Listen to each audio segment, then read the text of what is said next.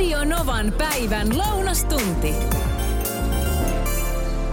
Vauvauinnista. Oletko koskaan käynyt sun lapsen kanssa vauvauinnissa? Tai sitten jos sulla ei ole lapsia, niin muistat sä, tai tiedätkö sä, sä et ehkä muista, mutta tiedätkö sä, onko sun vanhemmat koskaan kertonut sulle, että sä olisit ollut vauvauinnissa? Johanna laittaa tänne viestiä, että moikka Niina, mä kävin mun esikoisen kanssa vauvauinnissa 14 vuotta sitten, mutta vauva ei oikein tykännyt siitä. Ehkä siksi myös itse koin sen vaivalloiseksi, kun altaassakaan ei vauvan kanssa sitten kauaa voitu olla. No sitten meidän vauva on kyllä kasvanut oikeaksi vesipedoksi. On hyvä ja taitava uimaan. Terveisin Johanna. Tämä tuli mulla siis mieleen. Mä en ole ensinnäkin koskaan käynyt mun lastenkaan vauvoinnussa. Ikinä. Ja mua, niin kuin, mua siis oikeasti harmittaa näin jälkikäteen, että miksi mä jotenkin saanut sitä siihen, siihen arkeen sovitettua. Kun eikö siinä ole joku niin kuin ikään kuin ikäraja. Tiedätkö, että tiettyyn ikään mennessä siellä vauvauinnissa pitää käydä, koska sitten siinä on niitä jotain sukelluksia ja muita. Ja vauva niin kuin itsessään pystyy ikään kuin sulkemaan kaiken, jotta pystyy sitten sukeltamaan. Mä, jotain tällaista, tällaista mä muistelen ja oon kuullut. Mutta tämä tuli mieleen, kun mä käyn tosi usein yhdessä uimahallissa Helsingissä ja käyn siellä saunomassa ja pulahdan sitten kylmäaltaaseen. Ja siellä on tämmöinen niin juliste vauvauinnista, että siellä, sinne saa tulla vauva uintiin. Sitten mä oikein pysähdyin miettimään sitä, että ei vitsi, miksen mä, niin kuin, mä, kun mä oon ennenkin miettinyt, miksen mä mennyt omien lasten kanssa. Että sehän on ihanaa jotenkin niin kuin, myös niin kuin yhdessä oloa sen vauvan kanssa. Ollaan ihan lähekkäin ja peuhataan siellä vedessä ja totutellaan siihen. Ja si, siinä, siinä on jotain, niin kuin, siinä on jotain niin kuin hie, hienoa läsnäoloa sen, sen niin kuin lapsen kanssa. Niin sitten pohdin vaan sitä, kun näin sen julisteen ja ilmoituksen siitä vauvauinnista, että olisiko joku, joka voisi lainaa mulle vauvaa. Mä haluan, mulla on kolme lasta, mutta mä en koskaan kokenut vauvauintia. Mä haluan mennä vauvauintiin. Tuossa äsken sanoin, että mä haluan vauva-uintiin. Mä haluan, mä haluan vauva-uintiin. Mä en ole siis koskaan ollut mun omien lasten kanssa vauva-uinnissa. Se mua harmittaa. Äh, ja nyt No, ehkä se on mahdollista siinä kohtaa, kun musta tulee mummi. Mutta se, se, sen aika ei todellakaan ole vielä, vaikka kun tässä juuri laskin oma, siis esikoiseni on tällä hetkellä siis 19-vuotias, no kohta 20 saman ikäinen kuin itse olin silloin raskaana ja odotin häntä. Ei, Minusta ei ole tulossa mummia, ei, ei, ei vielä. Siis vauva uintiin mä haluaisin. Marjatta laittaa tänne viestiä, että hei niin, ei muuta kuin vielä yksi vauva, niin pääset vauva uinti. Ei ole tulossa ihan oikeasti. Enemmänkin mä mietin sitä, että voisinko mä lainata jonkun lasta, että mä pääsisin. Kirsi laittaa tänne viestiä, että me kävimme esikoisen kanssa 17 vuotta sitten vauvauinnista uimahallissa ja muistan ö, todellakin ne aikaiset aamut. Viikonloppuisin taisi taisi olla ja vauvamme, kun oli hyväuninen aamuisinkin, niin inhotti herätellä ja vielä muistan sen talviajan hitosti pakkastakin muutaman kerran käytiin. Vauva tykkäsi, minä en. Tästä on tullut jo tosi paljon itse asiassa viestiä, että et, et se mikä sitten siinä vauvauinnissa on ollut, että minkä takia siellä on käynyt vain muutaman kerran, ehkä lopettanut sitten sen jälkeen, on nimenomaan se, että ne on tosi aikaisin aamusta. Marjo laittaa viestiä, että 16 vuotta sitten käytiin tytön kanssa vauvauinnilla. Neiti tykkäsi niin paljon, että sitä jatkettiin uimakouluun. Tyttö oppi uimaan neljävuotiaana, halusi aloittaa kuusivuotiaana uimahypyt. Ja teini-iän myötä uimiset ovat nyt sitten jääneet. Ehkä vielä joku päivä innostuu. Oletko koskaan nähnyt, että joku varaa pyyhkeellä paikkaa saunassa? Siis uimahallin saunassa. Oletko nähnyt tällaista? Jos olet, niin laita ihmeessä tarinaa tulemaan 0108 06000. Siis ulkomailla jo uima-altaalla näkee näitä paikanvaraajia aurinkotuoleilla heti aamusta ennen aamupalaa. Tai sitten sanotaanko vaikka palaverihuone. Joku varaa paikan laittamalla tuolille vaikka laukun tai siihen jotenkin siihen pöydälle vaikka joku kahvikuppi ja poistuu sitten vaikka pikaisesti vessaan ja tulee takaisin ja se on selkeä merkki, että okei toi on ton paikka, siihen ei mennä. Mutta siis uimahallin saunassa – varaa nyt pefletillä, pyyhkeellä, saunassa se oma paikka. Käy välissä suihkussa, uimassa, pulahtamassa kylmäaltaassa, tulee takaisin saunaan varatellut paikalle. Siis näin kävi. Voit sä kuvitella? Siinä kuule eräs nainen sitten, kun itse istuin siellä lauteilla ja, ja tota no niin, eräs nainen tuli sitten, nuorempi nainen tuli sinne sisään. Ja se sauna oli kyllä siinä kohtaa aika lailla täynnä, niin hän sitten kysyi, että, että anteeksi, että onko tämä onko tämä niinku jonkun paikka? ja osoitti sitä, sitä peflettiä. Ja mä, mä sitten siihen sanomaan, että joo, tota, Joo, se on. Se, se, se taitaa joku nyt sitä sitten siinä varata. No hän sitten siihen tuli, se niin kuin sanoi, että aha, okei, vähän hämmentyneenä ja tuli sitten siihen mun, mun ja sen pefletin pieneen väliin. Laittoi itsensä sitten siihen, koska se itse niin kuin varattu paikka vei hirveästi tilaa. No siinä vaiheessa, kun mä itse poistuin paikasta, sieltä saunasta suihkuun, niin tämä paikanvaraaja sitten tuli puolestaan itse sinne saunaan. Ja Mä en ole ikinä siis koskaan nähnyt, että joku varaa lauteella paikan. Mä mietinkin siinä sit poistuessani sieltä saunasta, että olisiko se pitänyt siirtää se pefletti, koska se tuntuu niin järjettömältä. Olisit sä esimerkiksi siirtänyt sitä peflettiä? Miten sä olisit toiminut tässä? Koska siitä nyt kaik, se meni sillä tavalla, että kaikki tietysti niin kuin kunnioitti jotenkin tätä paikan varausta. Tosin mä luulen, että kaikki oli yhtä hämmentyneitä siitä, että joku ylipäätänsä julkisessa saunassa varaa paikkaa, eikä siksi osannut toimia tai tehdä mitään tänne tulee just viestiä Mepiltä esimerkiksi, että en ole ikinä kuullutkaan, että joku varaa paikan uimahallin saunassa. No Meppi jatkaa, että kyllä voi aivan surutta kuule ottaa pefletin pois. Ei ole edes kohteliasta tuommoinen. No joo, joo, ei ole kohteliasta, ei, mutta niin kuin sanottu, mä luulen, että kaikki oli yhtä hämmentyneitä ja siitä syystä niin kuin halusi kunnioittaa ikään kuin tätä niin kuin peflettipaikkaa. Olli laittaa viestiä, että sivuun olisin siirtänyt pefletin kaikenlaista, sitä kuuleekin. Mikael laittaa itse asiassa hyvän vinkin tähän, että uimahallin saunoihin ei saa jättää pyyhkeitä eikä uimahousuja. Se on turvallisuusriski. Saunoihin ei jätetä mitään ylipäätään paloturvallisuuden takia. Esimerkiksi uimahousuista lämmöstä haettuva kloori on vaarallista terveydelle, siksi niitä ei saa käyttää saunoissa. Tässä on itse asiassa hyvä perustelu sille, mitä olisi pitänyt tehdä. Sen takia nakata just tämä pefletti pois. Se oli sehän niin kuin pieni pyyhe. Ei mikään semmoinen paperipefletti, vaan pieni, pieni pyyhe, jolla, jolla tämä varasi paikkaa saunasta. Anne, loistava. Anne yrittää selittää, että miksi on ok varata paikkaa saunassa. Siis uimahallin yleisessä saunassa. Olin siis tällaisessa tilanteessa. Se on niin hämmentävä tilanne. Musta tuntuu, että kaikki hämmentyi, koska kukaan ei ole koskaan nähnyt, että saunassa varataan paikkaa. Välissä käydään aina uimassa ja sitten tullaan takaisin siihen omalle varatulle paikalle. Anne laittaa tänne viestiä, että ehkä se ei ole kuule röyhkeyttä, vaan järkevyyttä, kun jättää sen pyyhkeen siihen lauteille. Jos ottaa välillä pois, niin miten muistaa, mi- miten päin se oli aiemmin. Ja sitten taas toisten pershiet hierottu omaan persiiseen, jos pyyhe onkin tois- toisinpäin kuin aiemmin. Se voi olla, kun tässä nyt yritetään selvittää, että, että onko tämä jotenkin niin kuin normaalia, niin Anne, voi olla, että saat, saat, saat lähellä.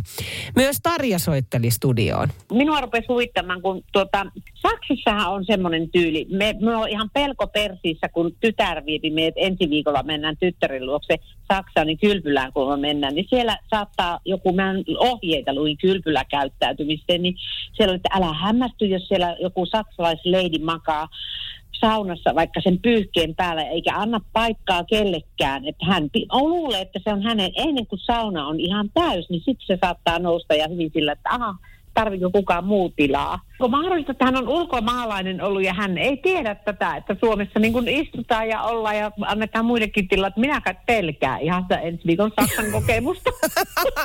Siitä tulee, hei kuule Tarja, nyt nautit vaan, ai vitsi sentään. Siis saksalainen saunakulttuuri on niin ihana. Muista Tarja, että siellä on sitten niitä nakuuimaloita myös missä sitten ollaan niin kuin kaikki sekaisin yhdessä sekä altaassa että saunassa alasti. Ko- kannattaa kokeilla myös sellaista. Tuota, että, sen, sen voi sanoa, että ihan, ihan puhui suomea, ei ollut ulkomaalainen ollenkaan, että tiesi kyllä tasan tarkkaan, että osallistui ihan keskusteluun ja kaikkea. Sekin oli äärimmäisen hämmentävää, kun siinä kaikki vähän niin kuin kohteliaasti kuitenkin sitten niin kuin hämmästeli tätä tilannetta. Tänne tuli tällainen viesti, että no entäs sitten kun varataan paikka altaassa, kun alkaa vesijumppa. Miten toi tehdään? Kysyn vaan. Siis mitä, jätetäänkö siihen altaaseen niin kuin jotain kellumaan, jotta sen paikan voi varata? Vai miten se tehdään? Mehän ne eilen puhuttiin Radionovan päivässä kehujen antamisesta ja ylipäätänsä, ylipäätänsä niin kuin kiitoksen sanomisesta. Kyllä. Sana kiitos se on monelle tosi vaikea. Mm. Se on joko vaikea sanoa ja siitä tulee jotenkin kiusaantunut fiilis, tai sitten se voi olla vaikea ottaa vastaan Totta. kehua tai kiitosta. Sitten mä tein vähän sellaisen niin kuin diilin kuuntelijoiden kanssa. Mä en kyllä tiedä, lähtikö kuuntelijat tähän mukaan. Toivottavasti joo. Mutta sopimus siitä, että eilisen päivän aikana jossain vaiheessa edes yhden kerran pitää sanoa kiitos ja lähdetään purkamaan sitä vähän niin kuin nyt, että miltä se tuntui ja mikä se tilanne oli. Laita tänne hei. Sanoitko eilen kiitos? Kenelle sanoit? Missä tilanteessa? 0108 06000 on puhelinnumero. Ne ja sanoit sä eilen kiitos jolle? Sanoin no. kiitos no? mun hyvälle ystävälle, jonka kanssa lähdin töiden jälkeen lenkille ja jauhettiin siinä kaikesta stressaavista asioista ja näin. Me mentiin itse asiassa tuonne Uutelan ö, niemen kärkeen ja me sovittiin, että nyt huudetaan niin täysiä kaikki paha olo ja tällainen pois.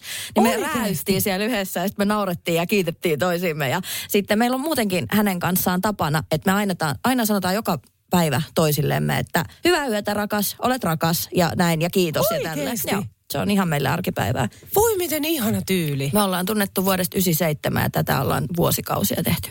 Voi miten kaunis, ihana tyyli. Mm. Tosi terapeuttinen. Oh, kyllä, ja kyllä. Mä tein saman eilen kanssa ja oikein keskityin siihen. Mulla oli yksi semmoinen viesti ollut, mikä mun on pitänyt laittaa lasten koululle. Mm. Kuraattorille itse asiassa. Joo joka on nyt lähdössä pois sieltä, vaihtamassa uuteen paikkaan. Ja mä eilen päätin, että nyt mä, nyt mä vastaan tähän viestiin, mihin mun on pitänyt vastata jo. Ja mä kiitin häntä. Kiitin häntä tuesta, mä kiitin häntä kaikista niistä keskusteluista, joita hän on käynyt mun lasten kanssa. Ja miten niin kuin upea, iso, merkityksellinen apu Just hän näin. on ollut tuolla koulutiellä. Kyllä. Ja siitä tuli tosi hyvä fiilis. Niin kuin Halo Helsinki sanoo, kiitos se on kirosana. Roger soitteli numero 0108 06000. Tuosta eilisestä ja myöskin no, tämänpäiväisestä kiitos-sanasta. Se on muuten jännä homma. Se ei ole, eh, se on niin helkkarin helppoa valittaa jostain, joka ei mene ihan putkeen.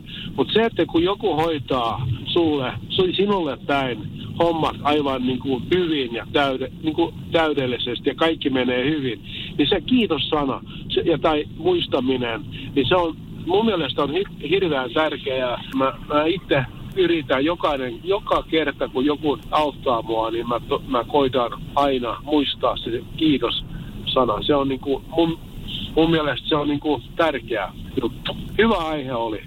Näin siis Roger ja sitten Kirppa laittaa tänne viestiä, että moikka Niina, mä lähdin eilen mukaan sun haasteeseen. Sanoin työkaverilleni kiitos, kehuin häntä työssään. Ja näin äh, satakuntalaisena sain oikein perinteisen vastauksen tässä kohtaa, anteeksi, kirosana. Vittu sä mulle. Mä en viitti nyt sanoa tota kokonaan. Lisäksi vielä kysyvä ja epäilevä ilme. Mutta tässä me, tässä me nähdään nimenomaan tämä, että on niin hirveän vaikea ottaa vastaan sitä kiitosta. No sitten Teemu laittaa, että moikka Niina.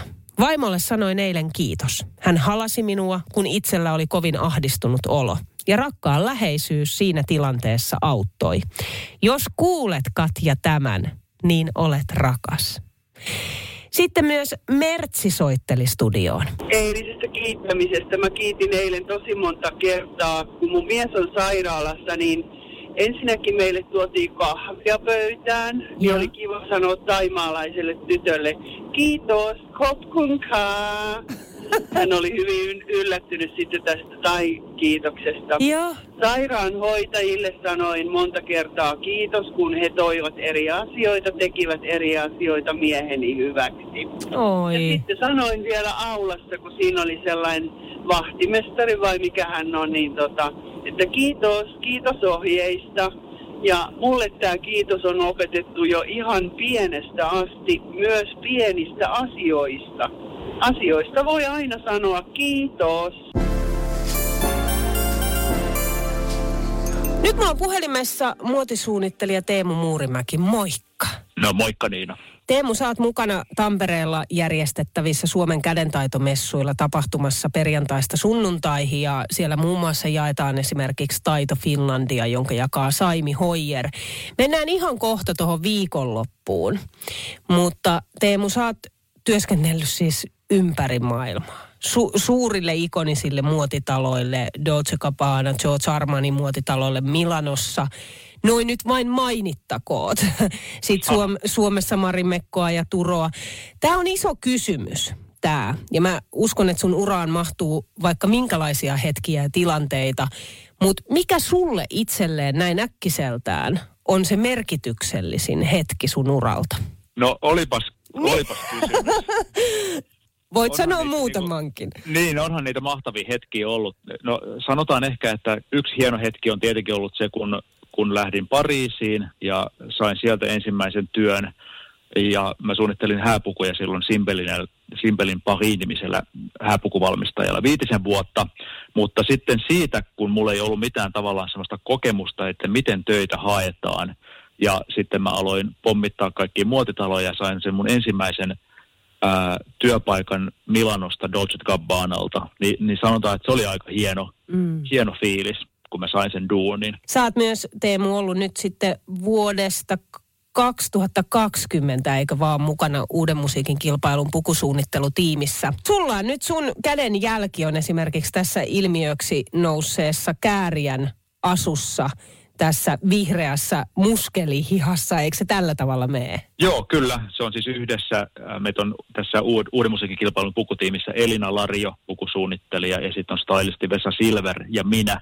Että se on, perustuu niin kuin meidän yhteiseen, yhteiseen visioon. Mehän ollaan suunniteltu koko UMK ja sitten Euroviisuihin kaikki nämä vaatteet.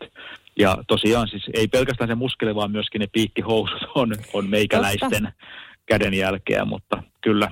Ja- Ja, ja jos kun kysyit tuosta aikaisemmin, että mikä on ollut niin kuin kohokohta, niin täytyy sanoa, että myöskin täytyy sanoa, että kyllä se käärien ää, vaatteen tuoma ilmiö on, on ollut myöskin semmoinen, että ei, en ole aikaisemmin urallani ehkä kokenut mitään vastaavaa.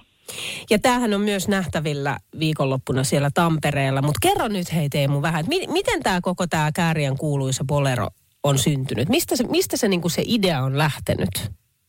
No se idea lähti siitä, että ensinnäkin siis ää, kääriä paidaton riehuja sanoi meille, että, että hän tota, todennäköisesti mitä tahansa se teettekin, niin sori tyypit, mutta mä varmaan otan sen pois ja sitten riehun paidatta. Niin sitten mä ajattelin, että no tehdäänpä sitten semmoinen, missä on niinku keskivartalo valmiiksi paljaana, ettei tarvitse ottaa sitä pois. Ja sitten mehän puvustettiin kääriä siihen musiikkivideoon aluksi, jonka teemana oli tämmöinen niin showpaini.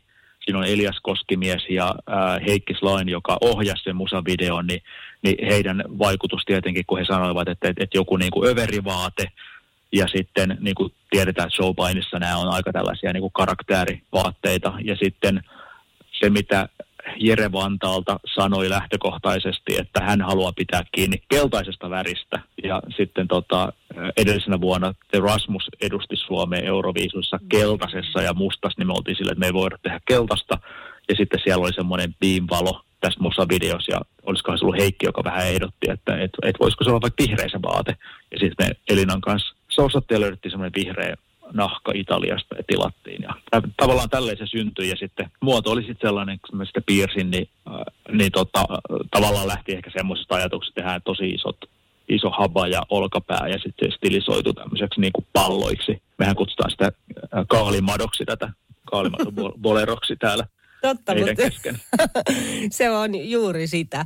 Hei, miten Teemu, kun jos puhutaan kädentaidosta ylipäätänsä nyt vähän niin kuin Tampereen tapahtumaakin ajatellen, niin Miten sun mielestä jokainen voisi niitä omia taitojaan kehittää tai vaikka sitten jopa löytää jonkun tällaisen uuden käden taidon? Mä ajattelen, että kun tänä päivänä tosi paljon käytetään niin kuin puhelinta ja kaikkihan on vaan niin kuin tällaista, niin kuin, äh, että sä voit jollain laitteella tehdä asioita, niin mä ajattelen, että se kädentaito on itse asiassa niin kuin aika terveellinen tapa tehdä asioita jotenkin muulla tavalla, vaikka siis meillähän on ihan hirveän pitkät perinteet sille kädentaidolle. Ja tota, ihan helppohan on siis vaan mennä jollekin kurssille ja tavallaan vähän niin kuin opetella tekemään jotain uutta ja sitten sillä tavalla innostuu tekemään esimerkiksi vaikka itselleen jotain asioita. Sehän on niin kuin siitähän se melkein kädentaidot lähtee, että sulla on joku tarve tehdä itsellesi joku vaate tai, tai kotiin joku asia tai jotain sellaista, koska se, sehän voi olla jotain muutakin kuin tekstiile. Mä tietenkin ajattelen heti vähän tälleen vaatteen näkökulmasta ja mm. itsekin olen oppinut silloin joskus kun olen ollut tekstilikäsitöissä ja mun äiti on siis ompelija, niin mä oon itse tehnyt paljon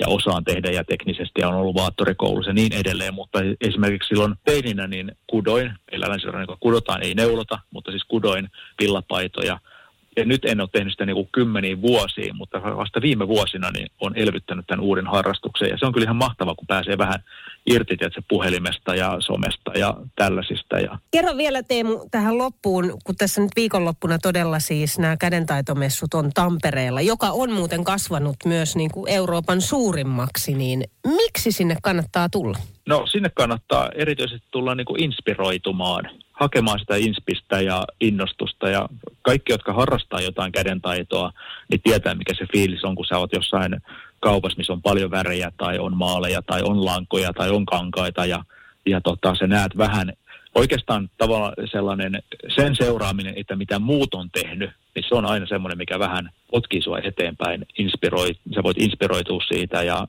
ja oppia myöskin siitä, mitä muut on tehnyt. Ja noin messuthan on niin kuin paras tapa päästä kiinni sellaiseen. Teemu Muurimäki, kiitos. Kiitos. Kuuma linja tällä viikolla. Kuuma linjanhan saa ehdottaa aina aihetta ja yhden aiheen mä sitten kaikista ehdotuksista valitsen. Ja tämä on ajankohtainen, valitsin sen sin, sen takia. Uskon, että tulee paljon paljon ihania tarinoita. Viesti kuuluu näin, että tervehdys Niina ja kuuma linja. Maikkarin uutisissa oli tämmöinen aivan ihana uutinen siitä, kuinka karvakuonot alkavat ulkoiluttamaan vanhuksia Espoossa. Mä näin ton, näin. Musta oli aivan ihana, ihana uutinen kanssa. Kärsin itse viisi vuotta sitten yksinäisyydestä ja olin välillä todella syvissä vesissä itseni kanssa. Yksinäisyyteni loppui kuin seinään, kun hankin itselleni koiran – sitä, siitä otuksesta on tullut itselleni niin rakas, niin tärkeä osa elämää.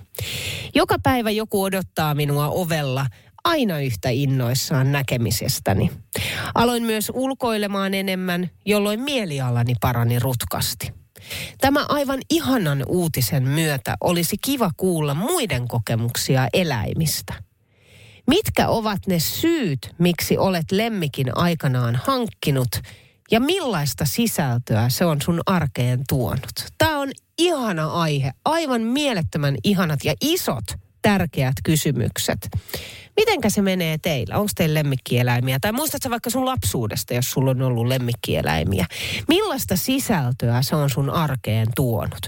Meillähän on herra Pörri, kissamme, ja musta se on jotenkin niin, kuin niin liikuttavaa, niin ihanaa, kuinka herra Pörri on semmoinen niin kuin, no me sanotaan sitä koirakissaksi, kun se, se ei ole lainkaan jotenkin kissa, vaan se on enemmänkin koira. Se on semmoinen, tiedätkö, että kun sä heität sille lelun, niin se tuo sen sulle. Ja se on sellainen niin kuin rutistettava pehmolelu ja nukkuu lasten vieressä ja menee sinne peiton alle ja pää tyynyssä ja haluaa olla kainalossa. Ja sitten se on jotenkin ihanaa se, että kun lapset tulevat koulusta kotiin ja meistä kumpikaan vanhemmista ei ole ollut siellä kotona, ollaan töissä, niin herra Pörri on aina siellä vastassa. Se odottaa siinä eteisessä ja on aina yhtä iloinen siitä, kun joku lapsista tulee kotiin.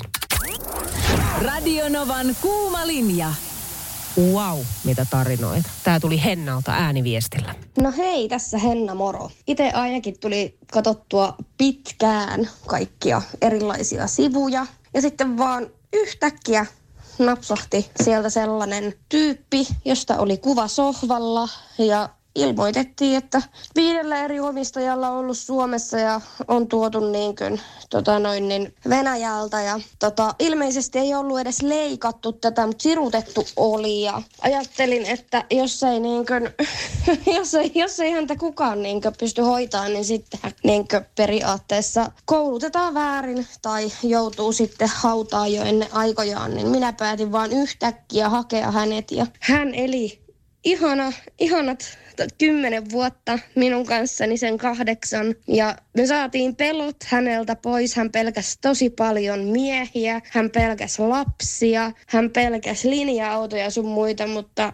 me yhdessä käytiin ihmettelemässä niitä asioita ja mentiin aina pikkuhiljaa lähemmäs. Ja hänestä tuli aivan ihana, ihana tyyppi ja kun sain lapsen, niin ne olivat niin kuin parhaita ystäviä.